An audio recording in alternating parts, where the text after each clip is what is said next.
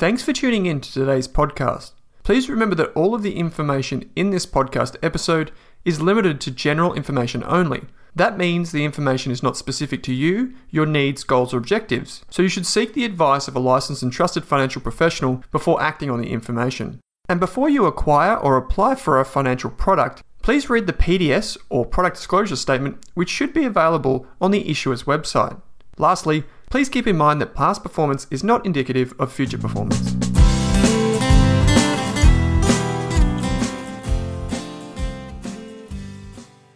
Kate, welcome to this episode of the Australian Finance Podcast. Great to be back, Owen, and for a special Christmas episode. Yep, we're recording. So if you are on YouTube, hello, I'm waving at the camera. but uh, if you're listening, yeah, this is our Christmas discussion. A uh, bit of a recap. Mm, some of our highlights from the year. Mm-hmm. And I know that you like this time of year. It even says it right here in the notes. it's Kate's favorite time of year. Yeah, Christmas has a special place in my heart. And we're also going to talk about some general money tips, um, some Christmas present ideas that mostly revolve around books, but I mean, that's my favorite present. Um, a little bit of things about the Christmas holidays and just talking a bit about what you can expect from us 2020 and beyond. Cool. 2021. Oh my yeah. gosh. Uh, geez, Not this ready. year's gone quick. People don't count it because we're in lockdown for six months. But I know. It's like, it feels like no time at all since we were recording a Christmas episode last year. yeah, I asked you before off air if um, we did the five money moves to make Yeah. last Christmas, but I don't think we did. But we're going to do them in another episode. We did it so- a few weeks ago, I think. yeah. Okay, so um, firstly, let's talk about the big changes in the financial world. Yeah, so I think obviously COVID was massive this year, and I think Mm. there was a massive change in technology. I mean, we saw the price of Zoom shares skyrocket overnight because suddenly everything was online, and I think that was a massive change because people were suddenly realizing they couldn't go to the bank branch or things like that. They had to do everything online. People were having to talk to their financial advisor Mm. over Zoom. They were having to, um, oh, like people, a lot of stuff was online already, but things I think went to the next level this year. Yeah, and uh, you know what? From so if I talk from an investing perspective, what really caught me off guard, or not off guard, I kind of expected this, but just to see it play out was um, people think because oh the whole world's going to be at home, so therefore I should buy Zoom shares, right? That's what they think, Yeah. and it actually that's not actually a rational decision because it takes many many years for companies like Zoom to actually benefit from that. And this isn't a new thing. Like Zoom's been around for years. There's been heaps of examples like this. Like Amazon went up a huge amount on day one because they broke all these records for Yeah. sales. Um, and so when you're investing, it's obviously it's all well and good to go and think, you know, Zoom's going to change the world, but you have to ask yourself, is this sustainable? And I think the one thing that I'm coming back to from a technology point of view is how much of this stuff that we're doing now, as a result of COVID, is going to be around in 2021 Yeah. and then in many years to come. I think most of it will, but um, I think people got a bit of ahead of ahead of themselves. Yeah. And it's also been a great chance this year. I think a lot of people have had a chance to save extra money Mm. because they haven't been having to pay for public transport, lunches and coffees at work, uh, all sorts of things. Mm. Like a few hundred dollars on fuel every month. Yeah. Yeah. And all those impulse purchases. I know that was even just thinking last year, just walking around the city on my lunch breaks, it would be really hard not to see something and Mm. go in and buy it. Yeah. I mean, I don't. Maybe I don't really have that.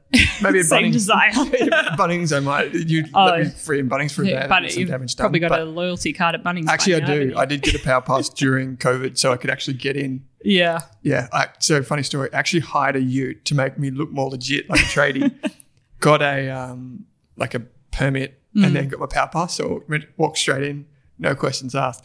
Um, but yeah, I mean that's a big thing, right? Like um, people have effectively, I think, most people have taken that impulse or discretionary spending that you, you you do, and they've taken it to like the local shop or Yeah. local market or whatever it might be, which I think is a really good thing Mm. because, uh, like, I was talking to someone on the weekend, and he was saying that rather than buy his meat at Bunning at Bunnings at um everything's Bunnings, no, rather than buy his meat at Woolies, he would just get down to the butcher that he's never been to before, and now he Mm. Just keeps shopping there because it supports the local business and keeps people employed and, and what have you. So I think there's a few changes that way, but that's been good for people's budgets, and it's been good for the local businesses. Another thing I wanted to talk about is the market crash that happened and then suddenly was over uh, back in March this year. And I think that was really interesting as a fairly new investor. I've only been investing for maybe four years now. Um, that was the first time I'd seen that level of volatility. I think there was a small crash back, a small movement back in end of 2018. Was it? Yeah, there would there've been a few smaller falls. You probably wouldn't call them crashes. So Yeah. there's no um, like rule of law on this, but generally, if it falls, if the whole market falls twenty percent, um, that's considered a crash. You know, you wouldn't be the only one who has experienced that type of fall for the first time. It was the first one for me in this regard because it was actually the fastest crash in history. Yeah. So it was the fastest fall, like intraday falls in like the Dow Jones, S&P 500, the ASX 200 here in Australia. And so the velocity of it caught people off guard. Um, a lot of the people, like these fancy financial modelers and whatever, that have these like models and strategies in place. If if this happens and do that, most of them didn't work. Yeah. Um, and it just highlights again that it's not. And to your point about it, you know, it was a crash, but now we're back. We're actually Yeah. ahead of where we were last year. It was suddenly, it was over in, Yeah. and and that highlights that there's in my opinion, there's no point avoiding them. Don't, like don't spend any more time thinking about it than if it, the market goes up, I'm going to buy some, like buy some shares or ETFs or whatever. If the market's flat, I'm going to buy some. And if it falls, I'm going to buy more. Yeah. Like there's no selling involved there. It's just invest, invest, invest, invest, invest. Doesn't matter how you do it, just do it. And um, I remember recording, I was sitting in the, the back room at my in law's house when I recorded that that podcast by myself. It was about like, will house prices fall 32%? yeah, I remember that one Yeah. when I was supposed to have gone on my European That's- trip. exactly You- around that time. solo episode. And I remember like, because there was these forecasters that come out and said that this is going to be a big ding, you know, house prices mm. by our modeling is going to fall 32%. Well, guess what? That did not happen. In, in maybe no sense of the word did that happen. Maybe you could say apartments in the city, like here in Melbourne, are pretty bad. Yeah. but it didn't happen. In fact, it has gone the opposite direction. Hmm. So the market crash that didn't happen. And no one could have expected that. And I thought it was really interesting just to sort of test because for the last few years, I've thought of myself oh, as a relatively high risk investor. Um, I'm comfortable with market volatility, but this was an actual, this was able to put that into practice and see how I felt and how my emotions were seeing my investment accounts go down 20, 30%. Like that was, that was pretty crazy because often we, we think we're high risk investors until we're not Yeah. and stuff hits the fan. So, I mean, it was a great opportunity to test that. I mean, the sad side of this was seeing people posting about switching their super to cash Oh, yeah. in March. And that was Oh, kind of devastating to see because, like, knowing what we know about super, they probably wouldn't have switched back into investments at any time. And so they've lost, they switched at a loss in March and then they've probably left it in cash this whole year, which is going to have a massive effect on their long term wealth. Yeah, Max, you know, Max, who's, who's our analyst who's based in Brisbane, but he's coming to Melbourne next year. He um he worked for a super company throughout March, Okay. and um he said the the amount of calls that he got that people didn't understand. He said he remembered someone that was like 26 years old. I could I'm just taking words out of Max's mouth, and she rang up and she's like, "Yeah, I don't know about my investment options. I'm 50% cash and 50% conservative." And his his words were to the effect of, "That is the single most like riskiest financial decision anyone could ever make in Yeah. their lifetime is being in that allocation at that age. Because they've got 40 years for compounding. And that is not even that's got, probably going backwards a lot of the time. So um, yeah that was pretty scary. You know what was what was interesting is that i get most people do run away from these situations I was definitely running towards it. Like I was super excited when all this was happening mm. because from an investor's perspective, if you disregard what people tell you is that like the stock market's like gambling, things just go up and down randomly, and you actually think about the businesses that are behind the share prices. Like Zoom's a good example. Zoom, mm. I, I, have, I, don't, I don't know the chart, I don't have it in front of me, but I imagine Zoom's share price would have fallen throughout March. And then people would have been like, oh, well, the world's not going to blow up. Maybe people will actually do stuff online. And then all of a sudden it's going up. And what I was doing is just focusing on the businesses. If you mm. just focus on all the things that you can buy, it actually gets like super exciting. It's like going into a candy store and instead of having like a you know, sales ticket here and there, it's like the whole wall is on a sales ticket. And it's really exciting because you're thinking, oh my gosh, I've got all, I've got this money that I saved up.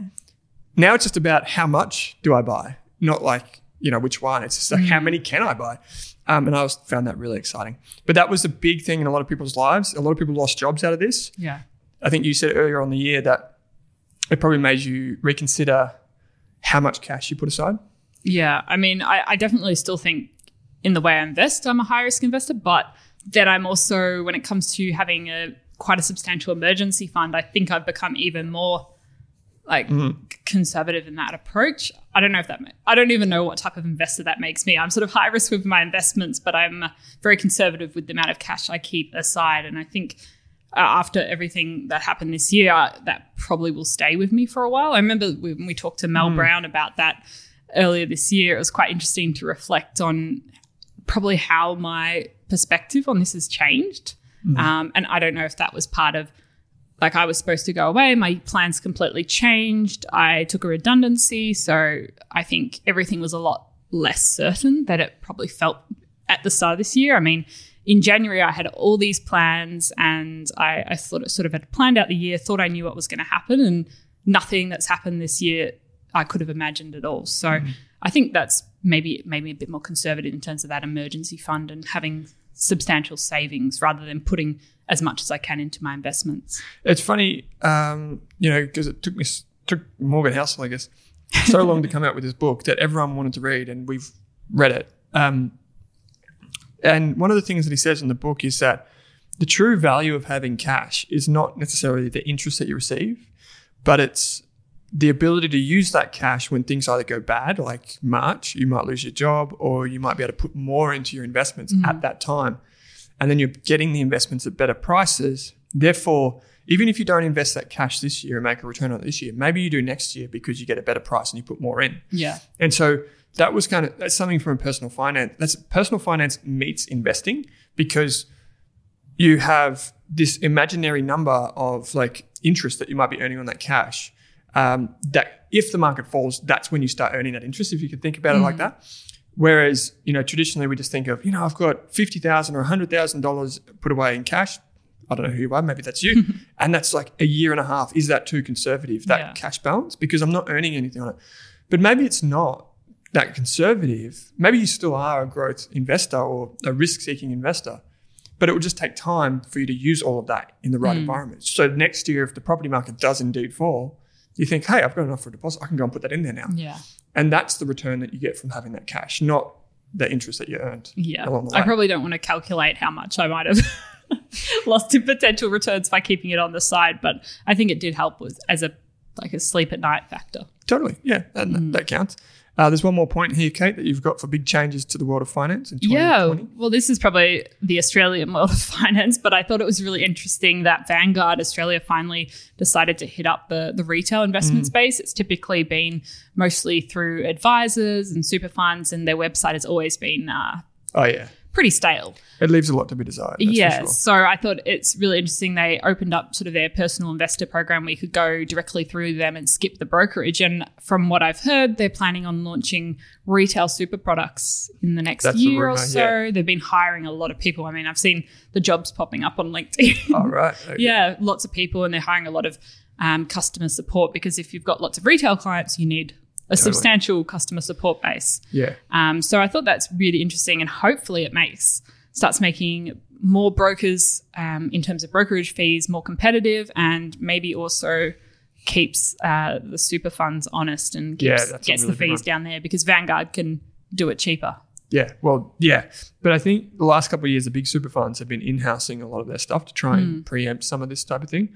Um, but yeah, it's one of those things where, you know, we know Vanguard is, is probably the, I can say it, probably the best Yeah. index fund provider in the world, um, and so for them to do it in a super environment means you don't need a self-managed super fund or whatever. You can um, you can do it maybe directly with them. I'm not saying that uh, we recommend that or anything, but it's just a, an interesting development and um, one that we'll watch closely. But we even spoke earlier this year that some of the super funds are actually increasing their admin fees, even doubling them. So Yeah. it's definitely something to keep an eye on. Even the the most favorite industry super funds that had traditionally the cheapest fees, they might have changed in the last year. I mean, mm. I, I saw a month ago my super fund said they were increasing their admin fees, and it might be a dollar fifty a month, but that has a big impact over a long term. So it's definitely something you have to keep on top on. One of the reasons that that happens is that obviously the fees for the fund go up, and so like their costs go up, and they have to stay in business. So mm. like for example, when they had the two, the ten thousand dollars super withdrawal, someone actually has to be on the other side Yeah. of that phone call to say, yeah, you have this much in super, and this is how it works. Do you Mm. want to apply now, kind of thing. And that was quite an administrative burden. Oh, yeah. from the super Some of the super funds were hiring fifty or hundred people, Yeah. just in one job ad. Just we need people, so that obviously has to be paid for by someone, and that's the members of those Mm. big super funds. Anyway, Kate, what are your highlights for 2020? Yeah, so I was ref- putting this episode together, reflecting. It was actually quite funny to see how the year had gone on. I remember back at the in January we had our first listener event for the Australian Finance Yep. Podcast, which was exciting, and I was absolutely terrified at speaking um, and presenting in front of an audience, but we got through it. I, I don't think I looked at a single face. I just sort of stared at the back of the room. You did I was so terrified, but um, yeah, it was amazing to to meet some listeners, and we were hoping and planning to do a whole heap of them throughout Yeah. the year, but um, that didn't happen. Yeah, maybe 2021. I would, I would back us in. Yeah. Um, there are some investor things that we have in the works for that, Hmm. actually. But for the finance podcast in this series, we want to do it. So, Yeah. um, pretty much as soon as we can have people in a room, we'll we'll start planning for this. So that was exciting this year, though. It's know? crazy to Yeah. think that that was ten months ago, Yeah, um, and that was that's scary. Yeah. Yeah, but it was it was a, about 130, 140 people in the room. yeah, And we're lucky everyone didn't rock up. There was 350 RSVPs and the room was more than full at 130, Mm. 140. So um, we love to see you all in person. And so if we come to your city, please just come along. It'll Yeah. most likely be free anyway. So yeah, it costs you nothing. Yeah, absolutely. And I think also the highlight for the year was that although I didn't go on my European adventure that I've been planning and saving for for a few years, I think the year just completely changed direction for me and I had opportunity to try some new things, um, work at some different companies and um, sort of dig more into helping people learn about personal finance. Um, Yeah, you're doing a great job. Also, uh, I, I had the opportunity to write a testimonial for a book by um, financial advisor Paul Benson um, called Financial Autonomy. So I actually got my name on the back cover of a book that is in Dymocks that I think, apart from writing a book, getting your name on the back's like the next best thing. So Well, then you don't have to do the hard work. yeah, I mean, I've got a couple of bookshelves at home. That's probably my guilty pleasure. So that was very exciting. So just me. having your name, like a quote, is it a quote? Yeah, Like a testimonial like- and then your name. yeah, like you know how people read the book and Yeah. write about it. Yeah, Yeah. it's on the back cover. So Cool. that was pretty exciting.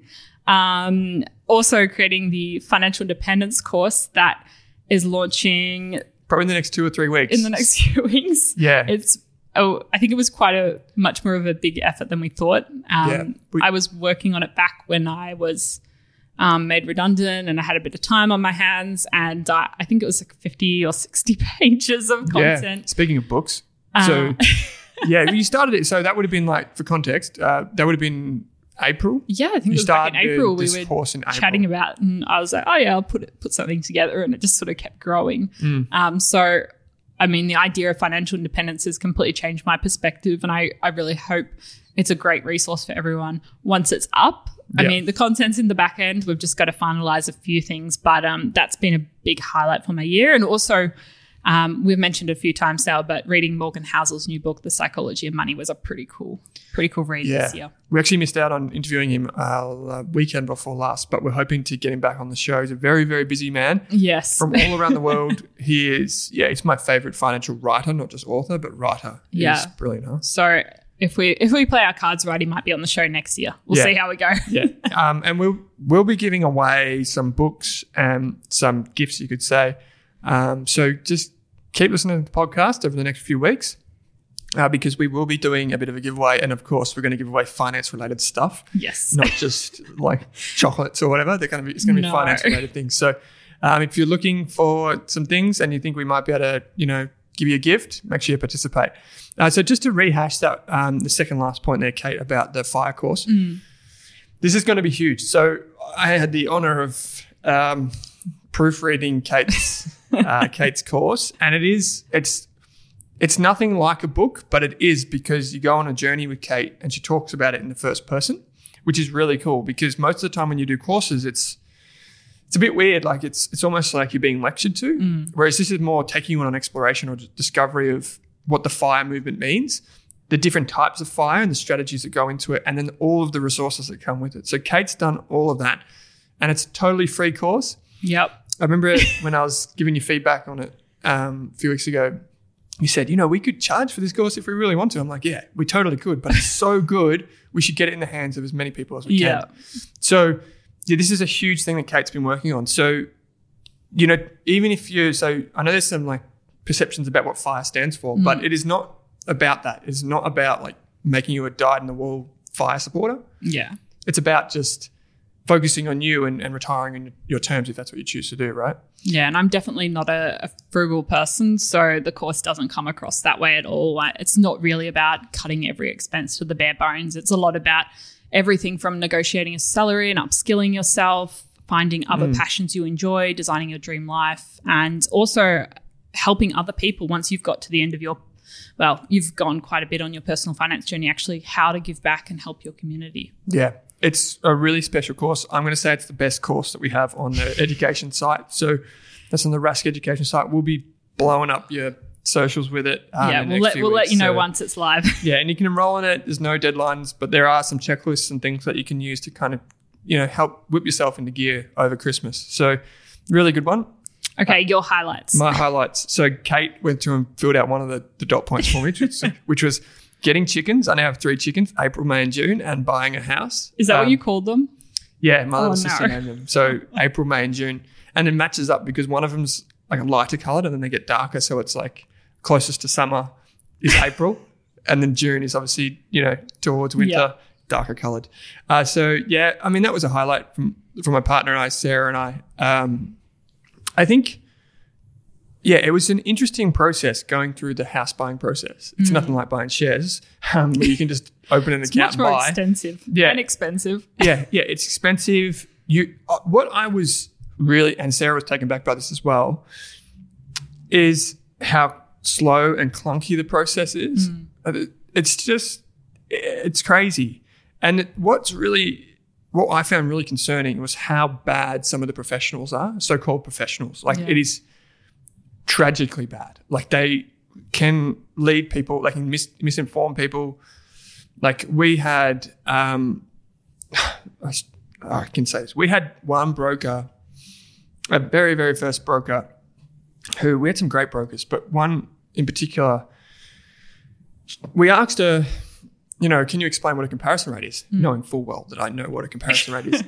Just and she didn't even explain it to us. Yeah. She just, she just, I, I personally believe it's because she didn't know. Like Yeah. if she did know, she just couldn't be bothered telling us. And that is by far, in my opinion, the single most important number that anyone needs to know when they're trying to assess um, whether they're getting a good deal or not. And they called it the term rate on this stupid broker document that we looked at. Um, and it was so confusing. And we're getting different pieces of information from everyone. And you really need, if you're not financially savvy at all, um, you do need someone, or you need to sit down and do like a course or read a book and actually educate yourself because you can get it so wrong. Yeah. But even little things like on the day of settlement, like if you paid more in your deposit than what the actual deposit required for your loan, do you get money back or where does that go? Or like who disperses the money? Do you apply for the first time owner grant? Yeah. No, you don't. Your conveyancer does. So how do you know that? Like no one tells you unless they're really like forthcoming. So um, that was a highlight, but it was also illuminating because for a non-typical borrower like my wife and I, it was pretty hard to be honest. Yeah. So prepare for that. Um, what was the other thing? Oh yeah, here we go. Coming back from an NDE, so near death experience. not me personally, like not physically or psychologically, but um, just with the business, um, we had a massive hiccup.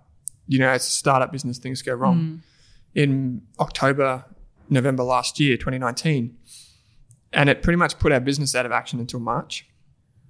And we went from you know full team, um, writers, everyone to just myself. Yeah. Um, and I was going to take a, a job somewhere else, and it was Sarah, my partner, who convinced me not to do that.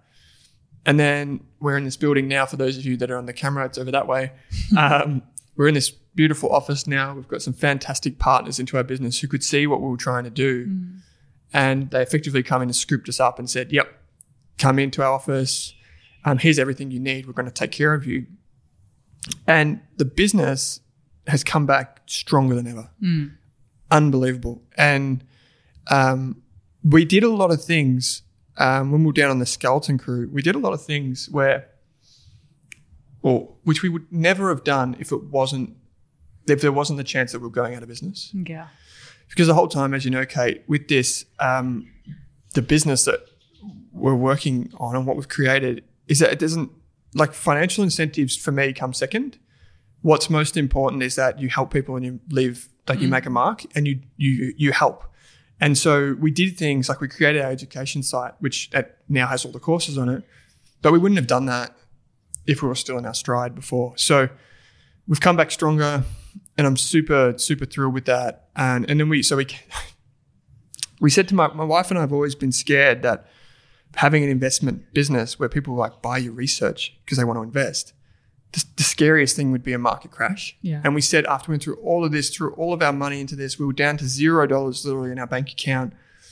We had all this money outstanding that we owed for the business. And then we said to ourselves, wouldn't it be funny if we finally got back into business and a market crash happened? That was March. Yeah. that was March. And then we came back and it did crash. But I think thanks to all the good juju that we'd given to so many people through our brand and whatever, as soon as we did come back into business, we had this influx of people that wanted to join and support the mm. business and team members that wanted to join. So that's one of the that's the second thing. I know I'm rambling on here. Obviously meeting great people. We have you and I are very, very fortunate. We meet some tremendous people. yeah, I think we, like this year was just an amazing array of guests we were able to get on the show. And I think that was partly due to COVID because people had a lot more time on their hands. And I found Yeah. people I emailed, I had a pretty good success rate with the people I wanted on the show and getting a response back. Yeah. I think uh, only one time we got a really like outright rejection. Yeah. But um, most of the time, people are really willing to come on and share their knowledge and experiences. So, like, I Yeah. think you listed a few of them Yeah, here. like Peter Singer, Steve, and I'm going to do his surname, not justice. So Steve Kalale, I think is how you pronounce it. it. Um, Andrea Clark, who, um, as we record this, is on the podcast today, hitting the airwaves. On the Investors podcast, I spoke to someone called Luke Trickett. Uh, he's a little, a little small investor from Queensland who speaks really profound things. And then Rob Milner. Like, there's been so many amazing Yeah. people. Um, you know, just being able to meet with them for this is wonderful. And uh, to your point about rejections and whatever, we don't actually get that many. And I think it's partly because, you know, we do have some great listeners now and they leave comments. Uh, One of the comments, what the only time we've been rejected is because we didn't have 750 Yeah, we. um, was it reviews. yeah, that was the criteria to get. And we've only got 200 and something. on. Yeah, so, and we don't really ask for reviews on No. iTunes. So we don't like, we don't want, we don't feel like you have to give anything. But that was one of, and I thought that was such an odd thing Ma- to say "Oh, only if you've got 750 reviews. We could just go and spam iTunes with reviews. yeah, and I, I do see some podcasts doing prizes or giving away cash or vouchers for people leaving iTunes reviews, and And that's that's probably why, right? that's probably not something I ever want to do. Yeah. I want the reviews to be honest. I mean, we got our first uh, one star review on Apple Podcasts this year because we, we didn't talk about all the different types of trading on one of our Yeah. podcasts. my bad. Um, yeah, but I mean, you got to deal with this when you're putting content into the world. And I'm Yeah. just really appreciative that everyone's been keeping in and tuning in with us this year. It's been amazing to have you along this journey, and especially Totally. during COVID when it's felt like we've had no community. It's been more important than ever to connect with people virtually. Absolutely. Well said. Yeah. So um, I'll be quick with my second last one. Just building out our team. Um, we went f- from myself being the only employee back again in in March to now there's about five to ten of us, Yeah. um, and heaps of writers that contribute to our site as well, and heaps of people around the periphery that contribute to what we're trying to do. So super stoked with that. Um, uh, really just being able to surround yourself with really fun, energetic, smart, talented people um, is just such a, a pleasure. Anyway, last one, um, which I couldn't go without, which is getting Kate to join the team. So for those of you who don't know, Kate joined um, joined us what three months ago now, Yeah. formally. Yeah, yeah, three months. So Kate and I haven't actually worked together, air quotes, um, because she's always been doing her thing. I've been doing my thing.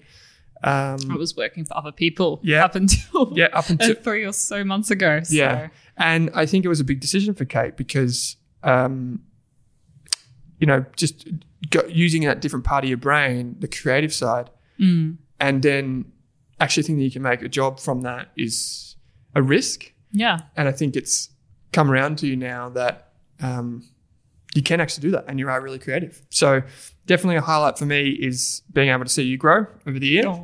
Oh no, it's true. And um, like I think if anyone was to go back a year from now and look at like the way you interact with people, like even you said earlier on going to the event Mm. uh, and presenting there, like I feel like next year you're going to come back even stronger with that that skill set. And so that's been really great. That's been a highlight for me. It's definitely the number one highlight for this series. So I think as you as Great you said to one of our other teammates before, you just got to push yourself a little bit further each time, and I think that's what we've tried to do this year. I mean, I'm trying to do some video stuff, which is Yeah. pretty terrifying as well. So Yeah. that's the next next challenge. yeah, so you can jump on YouTube and support Kate. Give us some give us some good feedback. Um, cool. Okay, so now we've done a bit of a recap. Now we're going to talk about some general money saving tips. for Christmas time and some Christmas present ideas. So I think the major money saving tips for me are writing down who you actually need gifts for, putting a potential budget for each of them because I mean, we've all got those people like you probably want to give some person a better gift than maybe another person, or you want to allocate your you got a set amount to spend for Christmas, you want to allocate accordingly. So avoiding impulse shopping. I mean, this episode's coming out after the Black Friday sales, so hopefully you've already um, managed to get what you needed at a discount. But um, yeah, just being careful there. And I also think, um, as one of our colleagues does, and was, I was talking to her the other day, she does has quite a large family, so she does a Chris Kringle style where each person, I think it was two hundred dollars, and you buy one one gift. One really good gift as opposed Yeah. to 10 $10 like- ones or $20. Yeah. Yeah, yeah, okay. I mean, 30 people is uh, quite a, lot of people. So I probably wouldn't want to Yeah. be buying 30 gifts. But um, I think that's a really good idea. And if you can approach that conversation with your family, I mean, maybe it's too late this year, but maybe it's something you discuss after this Christmas. Hey, next year, why don't we do it this way? Or um, why don't we do a Christmas that everyone has to buy something from a small business or has to be handmade? I know quite a few families have sort of made that decision this year. I mean, I've really focused on supporting small businesses because I think that's more important than ever. I mean, they've had a horrible year from the, the fires in January and onwards. Yep. Um, so yeah, it's actually been really fun finding small businesses because they're things and getting gifts for people that I know they wouldn't have heard of. yeah, they're unique before. because they're from a small business, right? Yeah, and also just finding, and I found Instagram was a great way to find small businesses. Yep. Um, it's, it's Facebook isn't where it's at for, business pages. I think it's definitely Instagram, and Instagram's added so many features to help you shop now, so Mm. it's easier than ever. We, we often talk about this, right? Um, that it's important to buy experiences, mm. not material items. If I, I don't know, if I look back on my childhood, I'm picturing my Christmases right now in my head with my family. I don't remember opening something out of a box as the special Yeah. thing. I remember just going to my grandma's house or going to my grandma and granddad's house and everyone being there and it being hot. Yeah. You're having barbecues. I remember my auntie would always bring a bucket of KFC chicken, like because it was never open on Christmas Day. She bought the day before. Everyone thought it was the most like that's just so lazy. I was like, you are the best person in my life right now, and uh, I remember the experience. I don't remember what I pulled out of the box. Of course, we did like the Santa thing or whatever, but I don't know. Did you? Is that what you like? Do you remember the presents or the? No, Ex- I don't. I remember the first time I got one of those CD portable CD players, Oh, yeah, just like because that was my first you called them. piece of tech. Yeah, Um, but apart from that, not really. yeah, Um, I, I just remember like the Christmases, we might have done it in a different location or at someone else's house. I think when I was young, I had a, ex, all the extended family had one big Christmas together, and that stands out to me. So it's definitely, I remember the location, the people, yeah. um, the funny things that happened. The one Christmas I got stung by a bee, just like random things. And I remember the food. Like if often we've got that one person in the family that cooks this memorable dish and they Yeah. do it every year, and like you really remember that. So I think that's a good thing to keep in mind. It's those. It's Yeah. the event that's more important than the. if you can't items. if you can't afford to get everyone gifts um, if you if you only have a limited budget you Mm. just try and be creative and just remember that the most important thing no matter what your budget is, is that you provide an environment where you're all just kind of happy and carefree Yeah. for an hour or two hours or a day or a few days if you're lucky enough to get away for a while. That's what's really important. And, um, you know, maybe next year, if you didn't have enough money this year to save up for gifts for whatever reason, next year you can try the KK or you can try doing something different and, and setting out a plan to put some money inside uh, aside as one of those saver accounts or something like that. Yeah, and I think we said last year, no one in your family or your friends wants you to go into debt for them over no Christmas. way. Yeah. I mean, if they do, you got to rethink that. But Yeah. like, I know I don't want my loved ones to spend money they can't afford, and I would never ask that of them. And I've sort of in the past have sort of indicated that at certain times.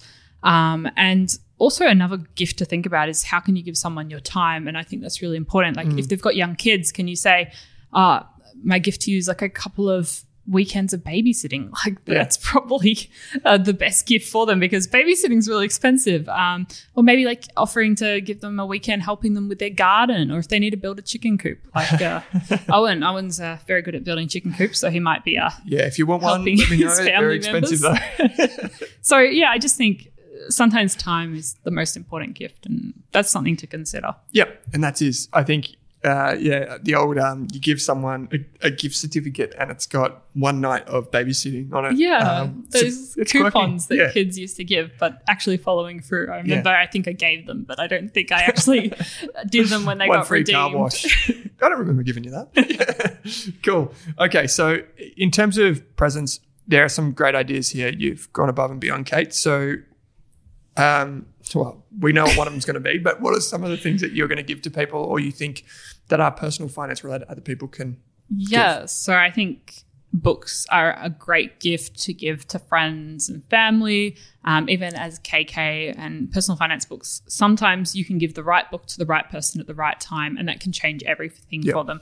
I'm sure that. And we know that the Barefoot Investor as a Christmas gift has been a massive change for a lot Absolutely, of people yep. in past years. And sometimes it's just one book might not work. It might not work a few years in a row, but suddenly you might have the right thing for them.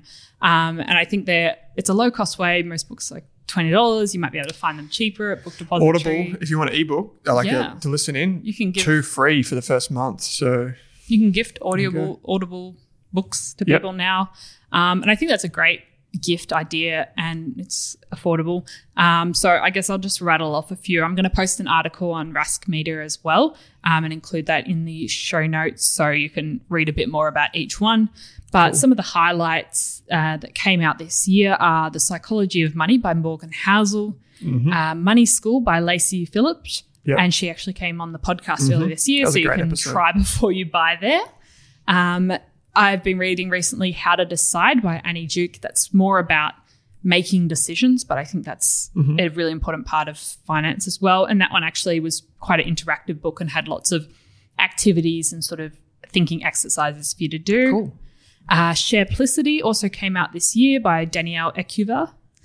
Yep. I may have said that. I'll take your word for it. Yeah, Shareplicity. Um, What's that about? You've told me about it before. That is so it's not about ETFs, it's just about investing in Australian shares and the research and learning those skills. So oh, cool. if you know someone that's really interested in that, it's probably not for someone that has no idea about personal finance. It's a bit more um, advanced. Okay. I had to look up some things, like I didn't know everything in that book, but that was a really nice approach. And she was very simple and straightforward and explained things really well. Cool. Uh, Financial Autonomy by Paul Benson Oh, I've heard it's got a good quote on as. I mentioned before, and um, always just give property a bit of love. Um, our friend Nicole Haddow's Smashed Avocado. I think that came out last year, but it's an oldie but a goodie. yeah, she's coming Not out with old, another not one. that soon. old, but Yeah, it's still relevant. Uh, she was at the Yeah. event. She presented at the event earlier this year. yeah. so so she was um, great. that was that's definitely a, a great one, and it's a nice book cover for putting under the tree. Yeah, it is. Um, those are some great books. Um, again, I'll just reiterate that uh, I listened to The Psychology of Money by Morgan Housel in, on Audible, so an Mm. audiobook. It's the first audiobook I've ever listened to because I've always been like, nah, if you're going to read a book, you got to read a book. Paper version, none of this Kindle crap. It's got to be the hardcover book. Yeah. Um, but now, um, his book was perfect for that because Morgan's book sometimes has, or often has, short stories as Yeah. examples of like what not to do or like what's important and Mm. what's not important. And it was perfect for the audiobook because it's not so intense and like, you know, this is the table and you where do you fall in this quadrant? It's yeah. short stories that you can just go, wow, as Mm. you're listening to and you're, you're doing the gardening or you're making dinner or something. Really good book. Like I said, I got it through Audible. Morgan probably doesn't want to say this. Got it through Audible free. I got two books free for the first 30 days. You just got to remember to cancel those things if you do. Yeah. I'll probably free. keep it to be honest because Yeah. it's that good. Um, I can see why they give the first two away for free. So it was like 60 bucks worth of value Yeah. for nothing. And So I think it's it's a really good way. I, I mean, I my library had um, Belinda Audio for free um, with the Melbourne City Library. If you're a Hmm. Melbourne person, um, I think most libraries probably have something like this. Hmm. But you can listen to so many audiobooks for free, and they're not weird old ones. They're all the recent books that Cool. you could want. So um, that's a great way to, if you're not really keen on reading a finance book. Uh, there's quite a few audio versions. I mean, maybe not all the charts and tables will translate that well, but um, the general essence is there. And so if you're on the train, that's a good idea. Cool. Okay, so before we get to this next section, um, you're going to give us some other ideas. Um, what I want to say to listeners is that please send us in your ideas if Yeah. you've got some great Christmas gifts. Um, if you have like gift ideas, or if you have presents like, and some strategies for getting those presents, or just different ways to make money and to to give people items that they're going to value, send it to us. Jump into our Facebook group, which we'll put a link in the show notes to, and share it in there or just email us and then we'll try and share them out whichever way we can. So Yeah. Yeah. And they're not just for Christmas. Like you can get some, use these next year as well for gifts. But um, these are some I've just discovered this month for um, Christmas. But there was this cool company called Crackle. They do all sorts of different uh, caramel popcorn. There's like a gingerbread one and a rosemary, which would look really cool on a platter. So I thought if you want something small for a stocking or for a friend or for a colleague, that was quite a fun idea. Um, and they were really like all homemade and stuff like that. So that was really nice. Um, our friend Alicia from Sweet Bakes, she Yep. came on the podcast early this year. She has cooked some amazing cakes throughout I have seen some recently. Um, and her Christmas range is wonderful. I mean, hopefully there's still time to get in, but she's doing beautiful cakes and all sorts of gifting things. So At Sweet Bakes. yeah, Yep. On Instagram. um, there's 99th Monkey, which does uh, lots of homemade nut butters, peanut butters, and variations on that, like the the almond cashew butters, and so they're all homemade. I think it's a Melbourne business because it got there pretty quick. But um, anyway, they're Don't give gift- it to an anaphylactic. no, no, they're doing gift packs. So um, that was a perfect gift for some family members. cool. Um, Neptune blanket. So that These was are all so so cool. The names. Neptune blanket. Tell me more. I really hope no one in my family actually listens to this podcast before Christmas because I'm giving it away. But um, they do everything from those weighted blankets, oh yeah. um, but they also do like spiky mats that have all these little yeah. like I've heard. plastic spikes that you can lie down and it sort of releases pressure. They're meant to be so good. yeah, so that was a perfect gift for one of family member. How much does one of these um, spiky things cost? I think it was like 50 or 60, but Oh right. they were okay. having sales and maybe they'll have a Boxing Day sale. So yeah. could be a, your eye out. Cool. yeah, a good gift. Um, the quick flick, if you're wanting a gift for a, a female, um, they had a eyeliner stamp. So if you like doing the eyeliner, they you can actually stamp it on, which I thought was really cool. Oh. Um, Okay. So that's probably not something Owen will need. Um, but they have all sorts Got of another other life outside of work. Um, and then there's also Hey Tiger Chocolate, which is a beautiful artisan chocolate company. They um, like really support um, the chocolate growers, and they donate money to charity. And there was just there was a gingerbread one, and there was like a strawberry. They were just beautiful. So if, even if you just have their look at their Instagram and just the videos that they're making the chocolate, and I have tested. That's tested. Christmas enough. yeah. I have tested one of them um, that was supposed to be gifted, but I may have eaten the whole block, and it was just amazing. Like their Okay. Christmas gingerbread one was. so that's oh, Australian. Yeah, Oh, cool.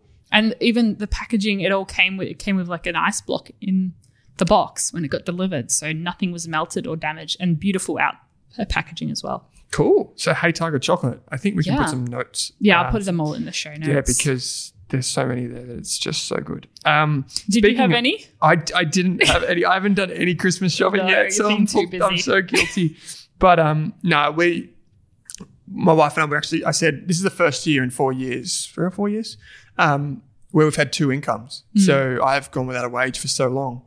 Um, so we're going to double our budget for our family members. So one of the things, I can give it away. Um, one of the things is I'm going to get an RM Williams belt. So just a belt for someone, family. But also, um, we have a lot of things now where, you know, you can get hotel rooms and Airbnbs and things like that pretty cheap.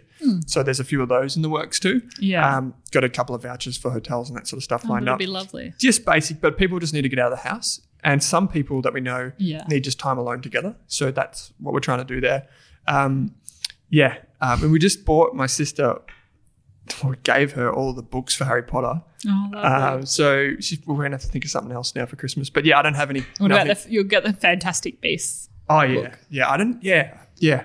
I definitely could do that. But she's um, she's about seven. Is it six or seven books? She's about four or five of the way through. So It's good effort. yeah, for a ten year old, it's pretty good. um, okay, Christmas food. You got some strategies for people. This is coming to the end, guys.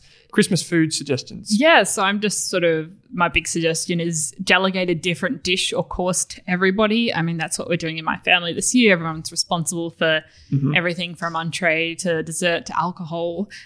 Yep, cool. And so I think everyone having a role and at least playing some part, even younger people could be, someone could create the Christmas crackers or something like that. Although homemade Christmas crackers never really work the same because uh, they don't have the, the gunpowder spark. Um, but yeah, I have done the toilet paper Christmas crackers Oh, creation before. Yeah. Oh, it, it's a bit of a letdown, but um, at least it's a way to get people involved. Yeah, Um, for sure. um, yeah, and so I'm actually doing the entree, the classic Aussie prawn cocktail dish this year.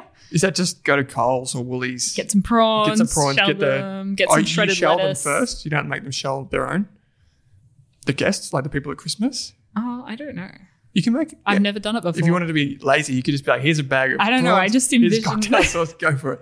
I envision the lettuce in like a little dish with the prawns over the side, Oh, that's the, very fancy. Yeah, the nice. cocktail sauce in the middle. Yeah, I know you make it with tomato sauce, and then maybe I can fancy it up somehow. Yep. Maybe put some mango in, or oh yeah.